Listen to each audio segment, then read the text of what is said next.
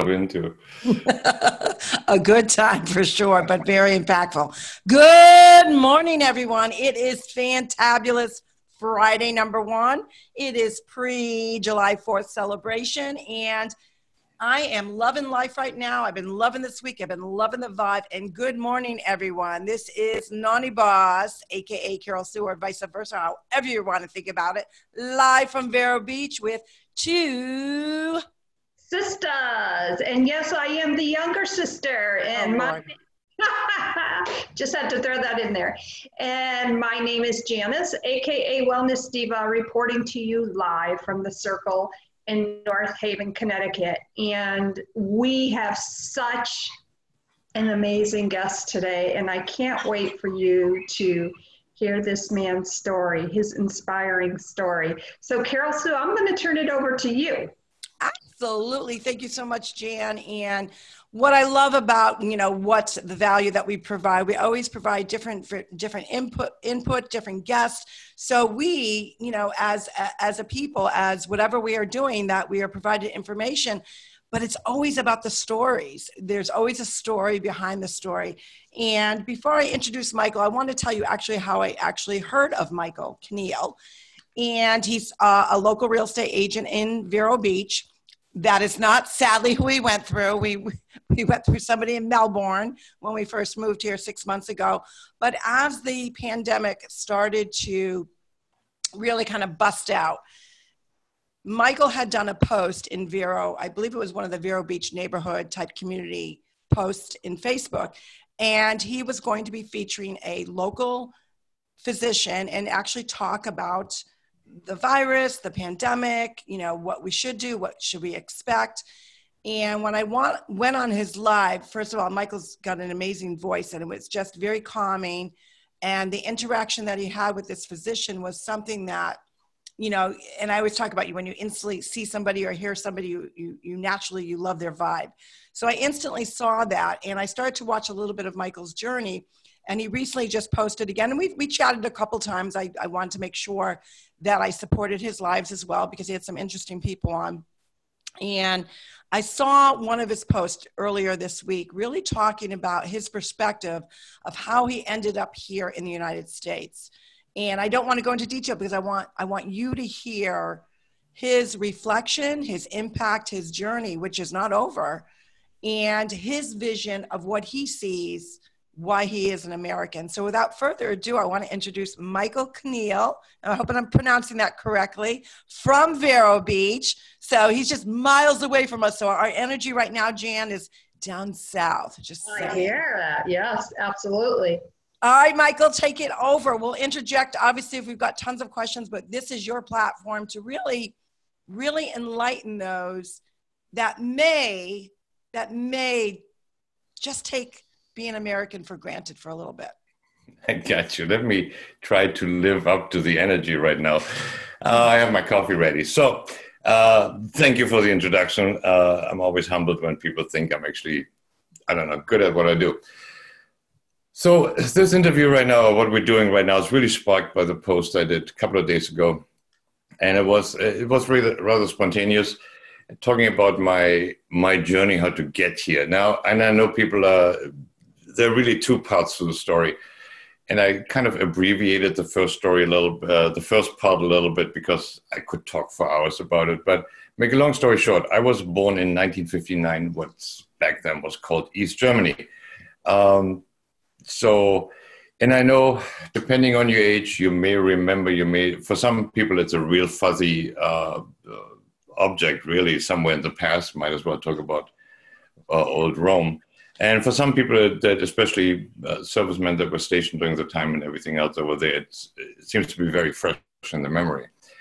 Anyway, to, for those who don't know, think about North Korea with a different accent, really. Uh, travel restriction, you basically couldn't travel, and we talk about it more in detail later. So, uh, make a long story short, we had an opportunity to try to escape in 1972. We tried to do it with four five passes via Bulgaria. It's one of the few countries we could travel to because it was part of the Eastern Bloc. Bulgaria borders on Yugoslavia. Back then, it was still part of the Eastern Bloc, kind of, but very, very loose. There wouldn't have been any problem. and from there into West Germany. Make a long story short, we got caught at the border. Uh, I guess the false passports weren't all that good. We got caught, and uh, as I said, I was 13 years old. I was thrown into my mother and I, and we were thrown into Bulgarian jail for a while, for quite a while actually. I wish I could tell you more about it, but uh, my memory uh, fails me. Uh, I guess it's a self-protective mechanism. I, I, remember very little about that time, quite honestly.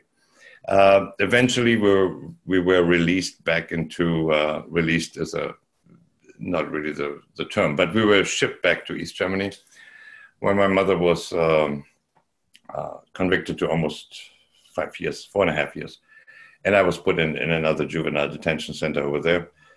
Uh, my mom probably had the harder time than me um, because East Germany didn't acknowledge political prisoners, so they put her with the general population. So the worst of the worst, she spent three and a half years, and uh, I'm trying to get to the point.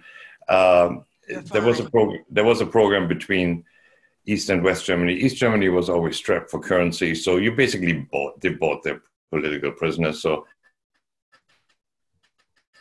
was bought out, so to speak, after years um, and was shipped to West Germany. I was still in East Germany because I was still young enough that the East German government tried to adopt me with some kind of family that was hard party liner and uh, figured they can still turn me around.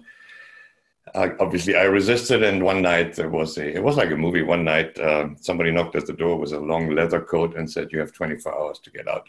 Then they shipped me to West Berlin and basically reunited me with, with my mom I haven't seen for close to four years then. Oh. Okay, that's fine. It's, it's actually, uh, I know everybody goes, that, uh, it's fine. Looking back, it's hard for me to say I'm glad it happened. I never, I'm never glad it happened but it gave me an opportunity to uh, to become who I am today. Simple as that. It it uh, it helps me to lend a perspective to things that other people seem to be important to them. Very few I, things. absolutely, and I think you know if I can interject that the the while you, a lot of it, like you said, was kind of a mechanism for you not to remember. Yeah. Uh, I always believe, and, and Jan and I always talk about that. There's, there's always a story behind the story, even within yeah. little pieces of, of several yeah. stories. And i believe it was a necessity as, as sad and tragic as it sounds and it was because that's part of the journey to get you it, it to is, you are today. So the interesting part is when i say that then everybody always thinks oh now he's in west germany. Uh, everything is fine it's a completely different society right all the rules are completely different so at 16 i basically had to relearn everything again uh, and got my bumps and bruises along the way. Uh, interaction was completely different. Opportunities were completely different, and I'm going to come back to that in a second, um, or in a minute. And then, uh, basically, I, I, then I became West German, so to speak. And um, but there was always something more. Now, West Germany, yes, it's a free country. It's a Western Bloc. It's a very, it's a very uh, advanced country. I'm never going to say anything against it, but it has its limitation when you compare to it. And there was always something in me, maybe because I wanted to make up for my first 16 years. Uh, I wanted to push the boundaries, what actually is possible for me, right? So I took the opportunity in 1989, 30 years ago, um, to come to America. And I kind of knew within three weeks this is my country. And and we, we can uh, we can talk about why uh, the reason I wrote, so this is really the first part of the story. And uh, it, it, may be interesting, it sets a tone, but it's really not the important part. The important part, really, for me, is uh, what happened over the last couple of months. Uh, you know, from from virus to mask to protests now and everything else. Uh, I told you before the interview, I had like PTSD from 30 years ago. I mean, I was literally shaking, and it all started with um, the, here's what I was triggered by. Uh, when the virus first started, and you know, politicians are spouting off, nobody knows what to do. And then you can feel, or if you're a little bit sensitive to it, you can feel that a lot of people are acting like, "Ooh, this is an opportunity, right? I have an agenda. This is an opportunity. I'm going to go for it." And it all came to a boil one day when somebody said, it may have been New York, I don't, I don't know, let's all do this for the greater good. Mm. That's an incredible subjective term, and that's how you imprisoned 10 million East German people for a whole generation. Say that again, Michael. I, I, really want people to hear that phrase and really, that phrase really absorb. The, that phrase for the greater good is probably responsible. I know from East Germany firsthand, you imprisoned 10 million people, but it's probably responsible for hundreds of millions of people getting killed over the last 40 or 50 years. Because if you use that phrase, you can now justify everything. Because if you, because it's a very subjective, right? The greater good. It, it looks so harmless. Uh, and coming back to this virus thing, it looks so harmless to say, hey, we need to protect somebody, and if we can just save one life for the greater good, it's fine. Every action has consequences. Um, so, and you would think that normal people would agree with that statement. Yeah, sounds good. Let's protect grandma. And I'm not against that. Okay. But you also have, to, if you if you put these restrictions on to do that, you also have to acknowledge that you just put 150 other thousand people in jeopardy with elective surgery. What do you do about that? You put locally, I know you put dozens of children at jeopardy where the school was a safe haven. So it becomes anytime you make a general statement, and, and that's why I'm so hypersensitive when whenever officials or government proclaim we have the greater good at heart.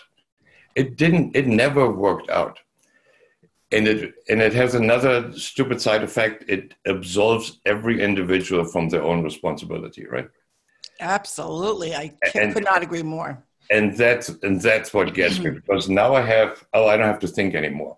That's how hitler operated. That's how stalin operated. That's how everybody else every other dictatorship in the world operates like that and it's being the fun the the amazing part for me is if that would have been said in any other country, I would have said, okay, it's normal. I mean, that's how they come. The amazing part for me is that so many people fell in line with it in America, out of all countries, right? This country was built on rebellion, let's face it, right? You got a couple of outcasts that built this country.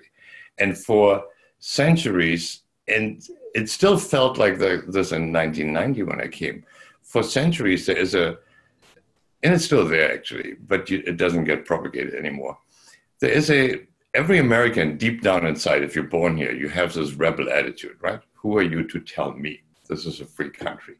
That's the undercurrent. And by the way, it's still there. If you look at my my post that I did, it got shared on hundred, know it got viewed 130,000 times and got shared almost 1,800 times right now, because the undercurrent is there. Just it doesn't give a voice anymore. It doesn't get a voice anymore. Very true.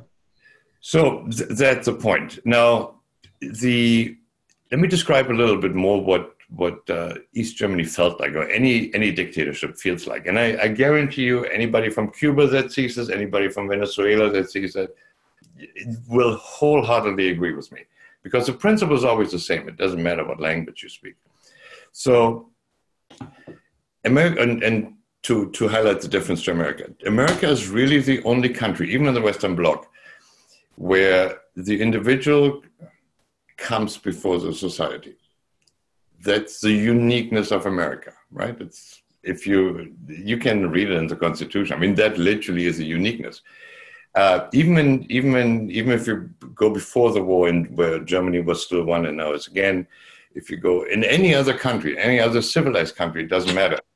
The uh, the emphasis is always on society first, and then the individual kind of conforms and makes it makes it practical. It's not. I'm not saying it's good or bad.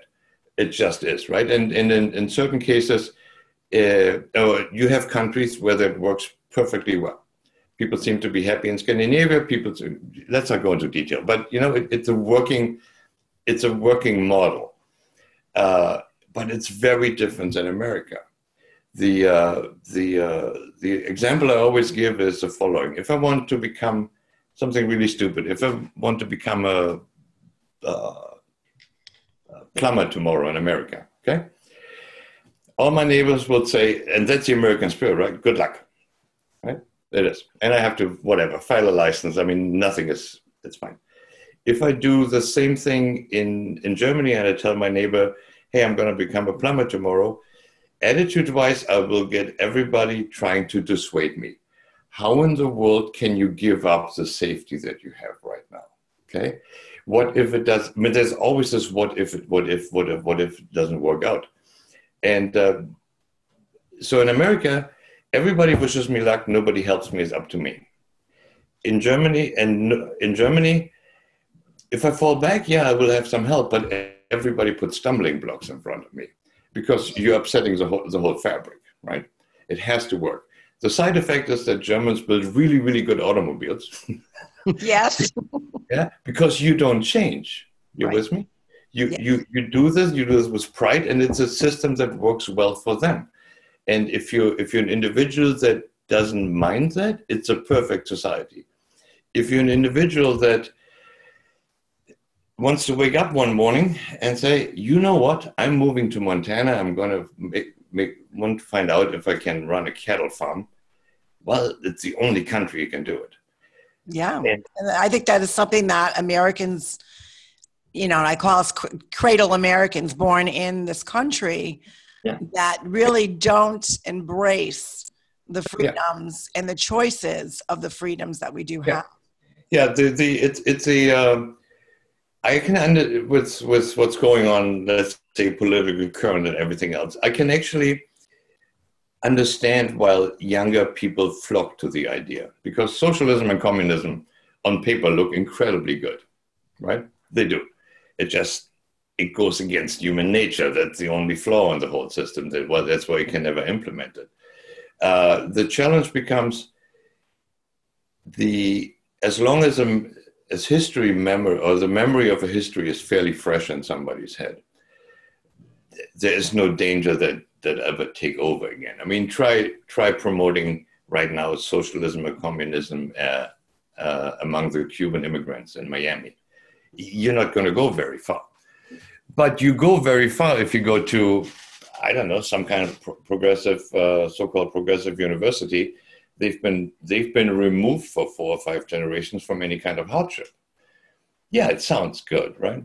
And I always I always uh, the challenge was was that all that thinking is that you and, and why it sounds so appealing to young people is it it allows you to put yourself on a moral high ground, right?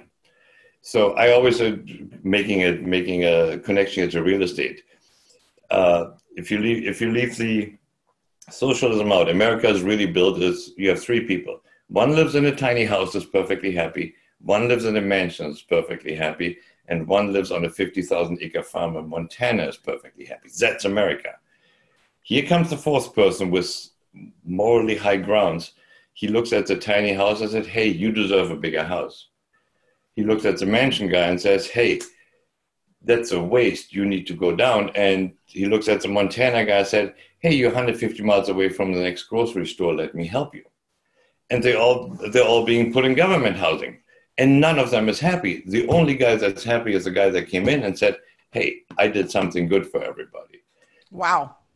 Th- that's a challenge, right? And that's the that's a fallacy of any kind of social change. The change has to happen with the individual, and then these individuals make up the society. It, it never goes the other way around. The moment it goes the other way around, you have a dictatorship. And as I said before, I didn't think it was possible in in in uh, in America. But uh, the second one that really set me off was I'm not sure. I don't think it was here. I'm kind of lucky in Florida with DeSantis, quite honestly. Um, but some other states publicly pro- proclaiming or asking citizens to report if somebody doesn't social distance or wear the mask. That set me off to no end because that's how that's how Hitler operated. That's how East Germany. That's how communism operated. That and the Soviet bloc operated. In we had a system in, in East Germany where and it was literally taken over from the Third Reich under Hitler. It's because it's the same principle. You just put a different label on it. So right. every street, uh, more or less, had one, and China operated the same way. Any every street had at least one person that was in charge of the, let's call it political political correctness of the street. So they basically, and in in in uh, in return, they got some favors because obviously resources were scarce. We never really prospered. So if you wanted some, uh, people will do stupid things to get bananas that you don't have. yeah, I never had bananas. It's a chuckle, but so true when you think. I never had bananas before I got into the West at 16 years old it wasn't there. So, uh, and here basically now, now in America, now I'm in America, and the governor is asking somebody to report somebody. I've been through this crap. I don't need it again. Absolutely. Yeah, and it, it seems like it seems like this is a it's a very for politicians, it's a very powerful incentive to have. Uh, it's an incentive to have power, right? It's, it's a human condition. So, hey, look what I can do. The challenge is it's one individual telling other individuals what to do. Guess what it's called? It's called a dictatorship. Absolutely. I, you can call it whatever you want to. So that's really my. I'm, I'm ranting here right now, but You're it's not ranting. uh, so I think somebody has to say it at one point the challenge we have right now is that there's and, and I see it from the post and here's here's I think the big discrepancy is and, and you live here. If I walk around on a daily basis and I talk to 10 or 20 people, they're all completely normal. They all will agree with me. And then I turn on the TV and I'm thinking I'm living in a different country and I and I do think, and I to have Jan interject as well. You know, being that we, you know, John and I just moved here from from the north, you know, in October, I often, you know, see different things much differently now being down the south. I, I look at law enforcement. I look at, you know, how politicians operate. I, I think of, you know, why up north they're still uh, very frantic by the virus versus and and i the way i described it was i said the lifestyle is different the mentality is different and i never never could really understand or appreciate it as much as i do now living up north in new england versus living in in the south. And your words from a totally different perspective has to be like you said mind blowing to like this is is this the america you know that that that i wanted that i yearned for? Yeah I, I give you the fact that i'm hypersensitive to that right? It is and and maybe sometimes to a point I, I, I admit it sometimes to a point where i become irrational yeah it's it's to if you ask me nicely and give me a reason to do things i'll do it if you tell me i have to i'll become the little stubborn five year old child because i don't want that anymore uh, coming back to conformity and everything else. The uh, here's why it's so, and it's not for me, but it, I think it's actually very appealing for other people. Uh, I always said if you the the Eastern Bloc really crumbled, most not because socialism doesn't work or whatever. The Eastern Bloc mostly crumbled because of the economic factors, right? So the most people, I would say 80 or 90% of all people, if you tell them, hey, you will always make a certain amount of money, you will always be comfortable, you will nothing will happen. Couldn't care less what what kind of society they live under. Right? It is, it is true. And that's why this um, the, the, subject that came up uh, whatever a couple of months ago with the with the universal income is so appealing for most people, right? But what people don't understand is that you, when you do that, you take away any kind of options for anybody, right? I mean, you, you become you become an ant. So, when, go, going back to East Germany, most people think we left, or the the the the stupid part about this whole thing is that there's very it is important, but uh, you don't have a lot of variety of food. You don't have the fancy cars. You that's really not the, those are side effects. The real evil of this whole system is that you rob people of opportunities. So, give, give an, a really stupid example. I'm the first example. My parents came from, my grandparents had nothing. They were the working class, so to speak. They're the ideal, in, in that ideology, the ideal people to help. So my mother and my dad had all their tuition paid and everything else. I mean, they, they literally didn't have to do anything and they became a physician and a dentist, which is fine. Good for them. Because of my blood lineage to my parents, I would have never been able to attend university because now I'm part of the privileged class. Sounds familiar? Mm-hmm. Yeah. So, and uh, you rob people of the one thing I'm struggling with to this day is that I spent the first 13 years, call it formative years, um, being told what I can't do. You, can't. And uh, being literally afraid of free speaking and all these other things. When I look at my our grandchildren here, the one thing I envy is they're now oh, anywhere from eight to fourteen, eight to thirteen right now. Uh, what I envy them, they don't know any limits. They truly believe that they can do whatever they want to do, and they're confident in doing it because their parents did a good job the danger I see now over the last three or four months, and I see it when, when I when I'm out and when you listen to news and everything else, I'm going to be fine. You're going to be fine because we had our formative formative years behind us, right? We ran, we rave. Trust me, America will be America. This, everything will go away November third. Sorry, couldn't help. No. Uh, but I think the real damage we've done, we've done is, uh, is not health wise the real damage we've done we've done is attitude wise. You have millions of children right now between the ages of four and eight, tell it, that are being taught and we're doing really well to be afraid of life. I could I could not agree yeah. with you more, and uh, I feel that because we we have grandchildren that are uh, three yeah. and one that's going to be seven. And I, I read the story of, of, about a man locally here coming out of Walmart with his I don't know, five or six year old son, and they're wearing masks because they're at Walmart. And they come out, and I guess the boy did something, and his mask fell off, and he started crying. And he said, "What's happening?" He said, "I'm going to die now." Ah. Yeah, I mean, that's the that's the atmosphere that we do now. Why do we create that atmosphere? Because it has been it has been done. It's a human condition. It has been done probably in Rome 2,200 years ago has been done in Russia, has been done in East Germany, has been done in Cuba, Venezuela, any other country. You control people with fear.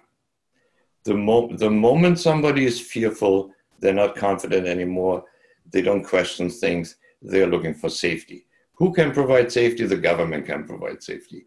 So you're basically taking everything that America was about and trying to take it away. It, yeah, I, I mean, it, it's a weird cycle. And as I said, it, and I probably, if I would have grown up here, I probably wouldn't have noticed. But I've seen the movie. yeah, I don't. I think we'll have a different ending, but I've seen the movie, and and I just want to shake some people and said, hey, this is all nice and dandy, and uh, yes, I did really stupid things when I was 18. I did. You don't really grow up until you're 40. Uh, I, I said really stupid things at 22. That's all nice and dandy but it didn't it didn't have the same effect as it has right now, right? I didn't get validated by somebody just because somebody wants to get some votes. That's a challenge. There was still some. There seems to be some common sense, and uh, while we're in the political arena, I refuse to this day uh, because I've been. We were made to.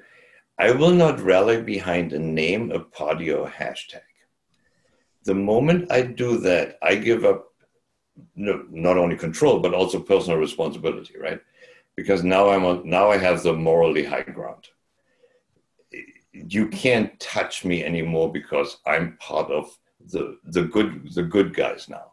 He's part of the bad guys, which is a whole other subject. I don't know if you want to get into it or not, but the America was built on personal freedom, unlimited personal freedom that comes with unlimited personal responsibility, right? That part, the first part, everybody wants. The second part, nobody wants. That, that, again, is, that, I, is, that is that is so profound. I mean, Jan, you, I, I can I can see my sister's head turning like how profound was that piece just right there that we you know we have the freedoms but we don't want to take the responsibility that comes with freedom and, and if you if you don't want the responsibility well then give up the freedom. It's a it's a trade. And and then you but you, you have to make the decision right? You, you can't you can't have a party make the decision. I always i tell my wife because uh, for a while there she was drawn into this whole tv drama. I said listen if i can't talk to somebody in person if i can't touch it if i i just become a pawn for somebody else. Absolutely yeah, it doesn't matter which side. It, it literally doesn't matter. And, and I refused to become a pawn again. I, I remember being ordered in school. We had to put on our uniform. It was called Young Pioneers, Pioneers, by the way. We had on our, our uniform and we had to stand with, with flags on the side of the road while the military parade. I mean, it's, it's North Korea. And then you had somebody watching you if you waved your flag correctly or, or with, with enough enthusiasm. And uh, yeah, I mean, we're we're kind of to the point, I'm exaggerating now, but we're being watched right now if we wave our flag with enthusiasm enough, right? Doesn't matter which side. And if you don't, well, all of a sudden you're part of the problem. And mm. that's what I will rail against. Uh, I have no influence. I understand that. And and this may help me. This will only, I hope this will be a kickstart for somebody maybe to to think because that's all it is. I, I can't you I can't make you like or not like somebody. I can't even make you agree with me. But maybe it, it spurs something in somebody's head uh, at one point. Uh, but other than that, this whole talk about it's so un-American. I mean, I probably know American history better than most Americans. And, and you know what? There's something to say about that regarding American history as a whole. And I believe that the uh, so many universities now, colleges, high schools, yeah, they don't know basic American history and some basic things like you know who was the one who you know I, I can't remember I can't even remember which reporter was doing it. They were going out at protests and asking some basic questions. Who oh, yeah. who yeah. who actually stops the slavery? Which party? Well, the yeah. Democrats did. Well, a you're wrong. Um, you know, ba- basic like who you know what person in history did this or that. Yeah. And they had no clue. They were clueless, and they are cradle Americans. They were born in this country. And what I, a disservice I, I think our education system along with our parent system because the parents are the first teachers yeah. of their children to instill obviously values and all of that yeah. but basic teaching knowledge of our of our country yeah yes this you, you just brought up two things that might make us go above 30 minutes sorry That's because okay. i'm it's really strongly about it. Uh, let me come back to what did we just talk about uh, now let me education so I love America. Education system absolutely sucks. It, it is one thing that was always completely unfathomable to me was what is the glory or the allure about a college degree? Uh, it is, and and here's the best part: people will always bring up, well, you you in Germany it's easy for you to talk because college was paid for. Yeah, my college was paid for. Uh, number one, my mother had a 47% tax rate. That's one way, way to pay. But what's even more importantly is, and which could ne- which would absolutely start a revolt in America. Germany actually has a very strict filtering system throughout the grades. If you don't show the aptitude or the initiative to at one point make it, you go to a vocational school. You'll never earn the uh, credentials to go to college, which for most people is the most perfect route anyway. Give you a perfect example. A very good friend of mine, exactly my age. Uh, I, I kind of excelled in school, I guess. He didn't. It, it, was, it was just not his thing. He always fixed his motorcycles and everything else. Well, 40 years later, yeah, 40 years later, he is the number one brake specialist for Porsche brakes, and he flies all over the world. He makes way more money than I do, is way has been way happier than I probably ever will be, because he found his expression right. That and that was not only that, but that was actually encouraged. Yeah. So what you basically do, give you a story after in the once you enter 10th grade and you go, it's not really a vocational school. It's called, it, finally, it's called Realschule, which, which means reality school. and, and, and there's something to say that for, Absolutely. That, for any country because the bottom line is we're, we're, all unique. Some people don't learn the same way. Some yeah. people more uh, a vision. Some people, yeah. you know, go for their passion and they can't. Their their passion is always like tugging at them until they fulfill yeah. that goal. Being an entrepreneur, there's something to say about being an entrepreneur. That yes, a degree uh, is is valuable, but it's not the be end all of being successful.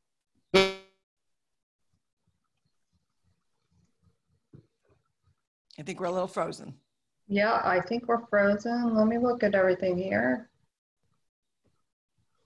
Well, I think he is frozen on his end. Our end looks okay. But what an amazing interview. Um, so impactful. And, you know, if we can't get Michael back, I'm going to try messaging him. I'm going to see if he can log off or log back in. I, I think because he gosh, he has got so much input, so much value from his perspective that I would love to do a part two with him. I'm going to actually Absolutely. you go ahead and, and interject, and I'm going to go ahead and message him real quick right now. Sometimes I, oh, it looks like we did lose him. Okay.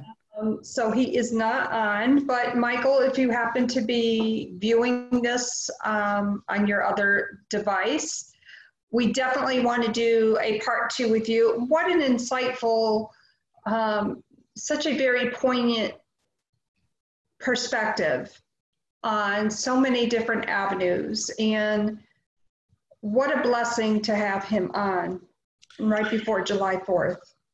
You know, I, I, you can see the passion. You can also hear the sadness to a certain degree on his concern. Up, oh, I think he's coming right back. There he is! Yay! we, were, we were just, we were just. Don't no, don't worry because that is one thing that we frequently chat about when we do our podcast. We're, we're actually doing three things. We're recording via our podcast. We're going on live on Zoom and filtering, filtering through Facebook, and we really want to express to those that you know want to get involved with podcasts or whatever their passion may be that the the quirks that happen with with doing a live event like this is you, you just don't stop. It, it is yeah. what it is. And you know we're authentically us and sometimes we're not in control of the bandwidth. Uh, what i was trying to do so we we had uh, school system education system parents.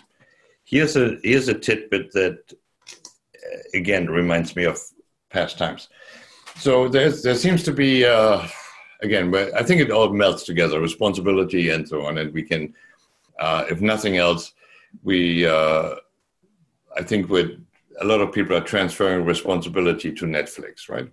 That, that's what it is. Uh, now, here's a, it may be a little bit of a stretch, but it makes sense in a second. One of the reasons what every communist, socialist, whatever you want to call it, it's the same thing.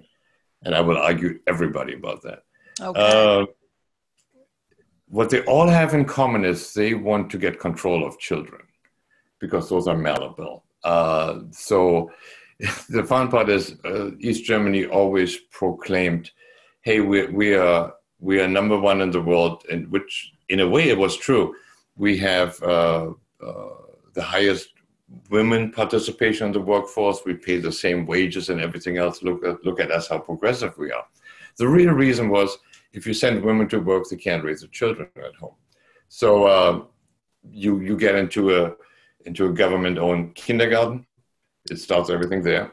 Uh, you uh, and then you have to. Uh, they have you all day, and then you go to school. They have you all day as well. You don't come home. Uh, they provide the meals and everything else, and it, it starts out just like Hitler did. I mean, to this day, I, I still remember people that were far, far away from the front lines and never had any problems, and they still marvel how everything, how well everything functioned back then, right? And you you still have that in East Germany to this day as well, because as I said before, if you If you're happy with universal income and as long as you can play soccer at night, you don't care what's happening. So anyway, so um, the, uh, the the the government will take over basically the raising of your children. Now, in this country, and she, I think that's where it makes sense. Uh, we have abdicated the personal responsibility. A lot of people have abdicated the personal responsibility to raise their children, and instead of the government, it's Netflix, right? It's the internet, it's Scooby Doo, whatever, and uh, so true. That will that will bite us at one point, because uh, I talked to a couple of people that are probably in the same uh, corner than I am when it comes to certain worldviews and, and values and everything else. And they're telling me, hey, I lost I lost my children. They literally believe what's on TV. Now, there may be right or wrong what you believe on TV. The problem is, and again, I'm actually very bipartisan there. Extremes are always bad. I don't care what which side you're on.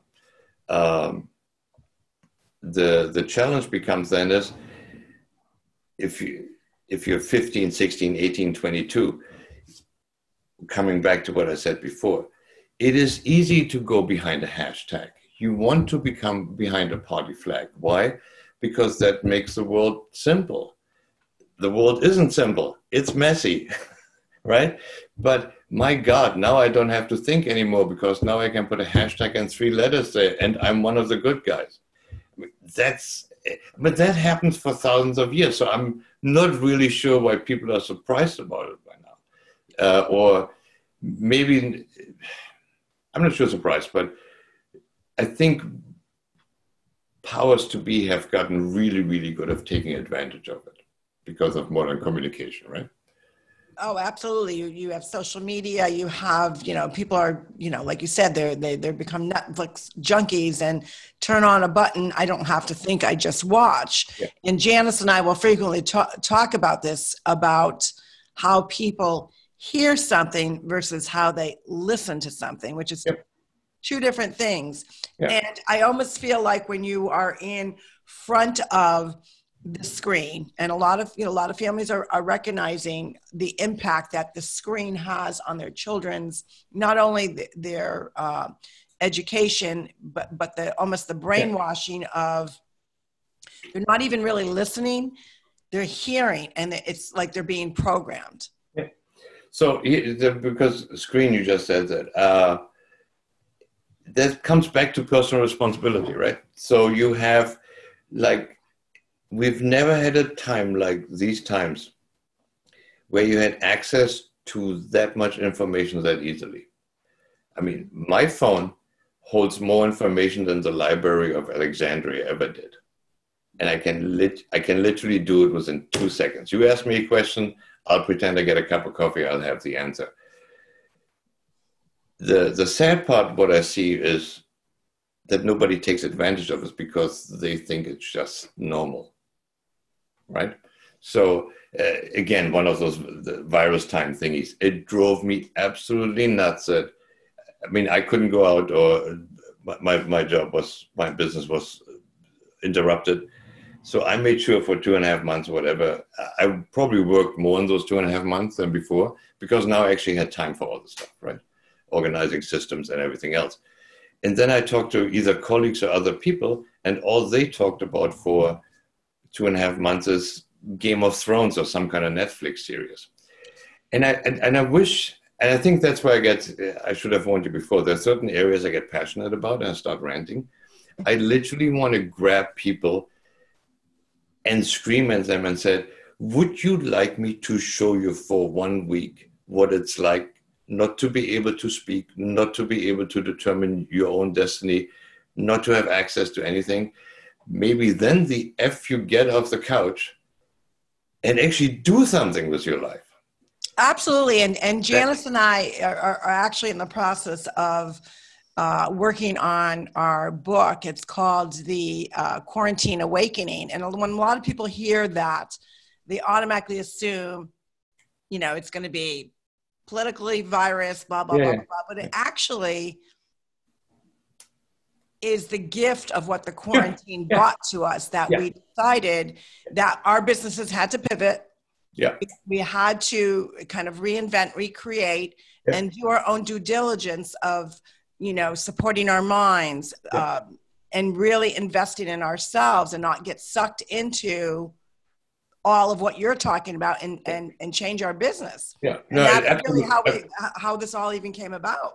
Yeah, no, absolutely. I, you're ta- using your time wisely yeah. to educate yourself and and yeah, not the, only the, educate but get yourself in that great mindset. Yeah, yeah, absolutely. And I, and I know a lot of people that actually did all kinds of. It really was almost the greatest gift I had in the last couple of years. Uh, on a lot of a personal level, business level, whatever, right? And a lot of, I think a lot of people took advantage of it. And maybe I know we're coming to let's come to an end here because we can talk about this for days. No, we're gonna. Already, you already said when you were off that we're doing a part two because yeah, we have to. No, no, but Absolutely. now here's here's the thing, right? Uh, and the the encouraging part. Let's end it on that note. Absolutely. So I wrote this. I wrote this post, and yeah, I got I got. As I said, I have like I don't know how many comments. I don't know. It's called quite a few let's call it 10,000 or whatever. And yes, you have the extreme comments, right? From shoot them all to communism is a good idea, it was never really implemented. Forget those idiots. Uh, it is incredibly amazing how many people, I don't know, hopefully let's call it silent majority, right? That are being si- literally silenced right now. I mean, in, in a way, you know, in China, the, the protesters are being silenced I can I can make a case that in America the, the, the majority is being silenced. Oh, I totally I totally totally agree with that. So, but they use that post, and it's really not about me, really.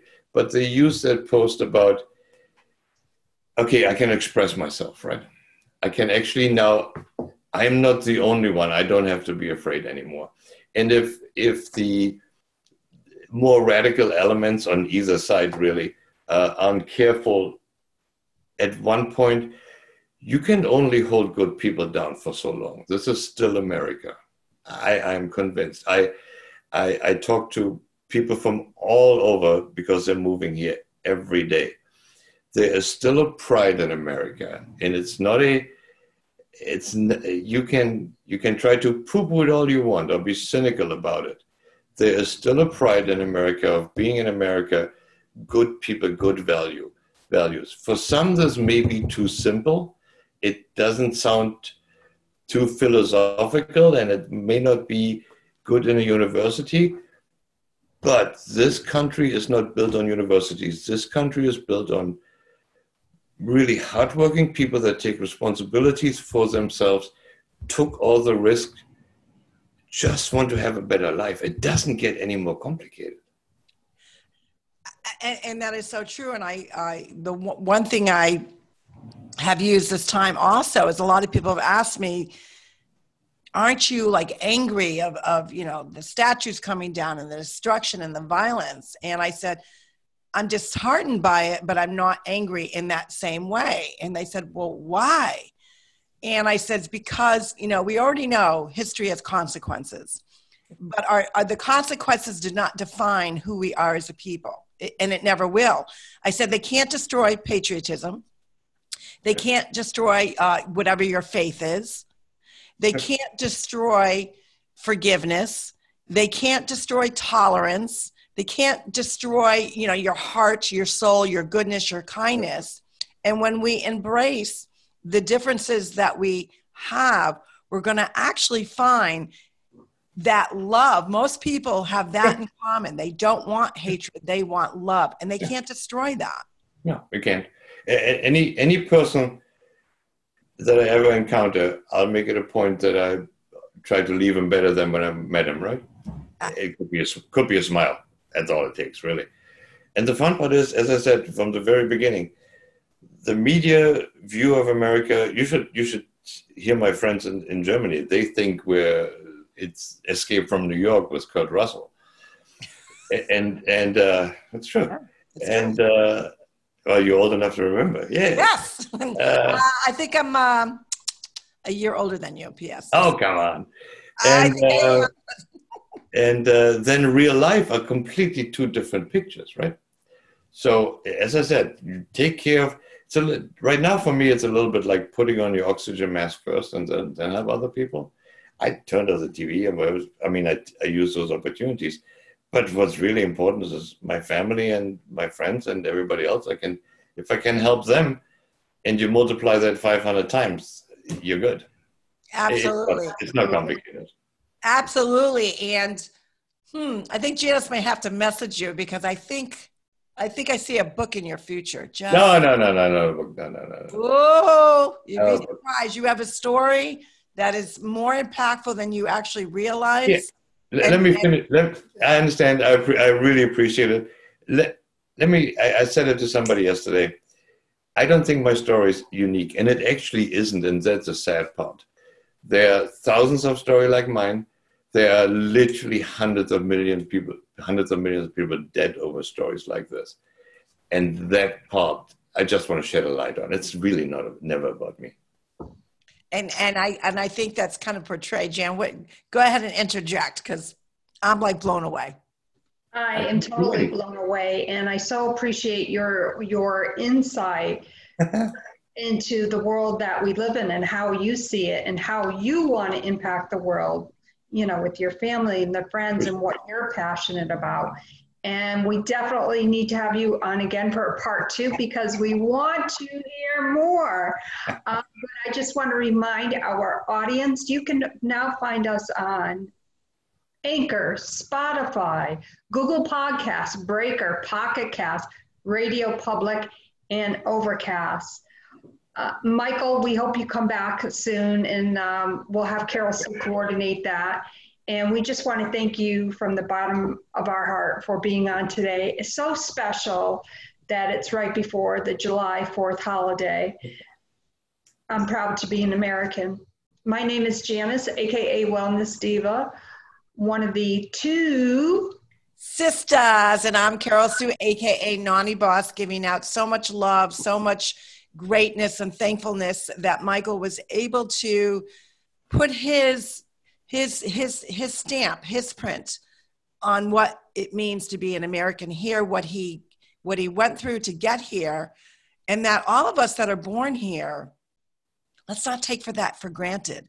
Not let's use this opportunity that this history is going to define us in a positive way. We've got to go out and we've got to do good. We've got to go out and be peaceful. We all, we've got to love our neighbors. And that's really what it's about. But Carol Sue, AKA live from Vero Beach, palm trees are blowing. I'm super excited. We wish you all a happy, happy July 4th, and we'll be chatting soon. Bye, everybody. Have a great 4th of July. Bye.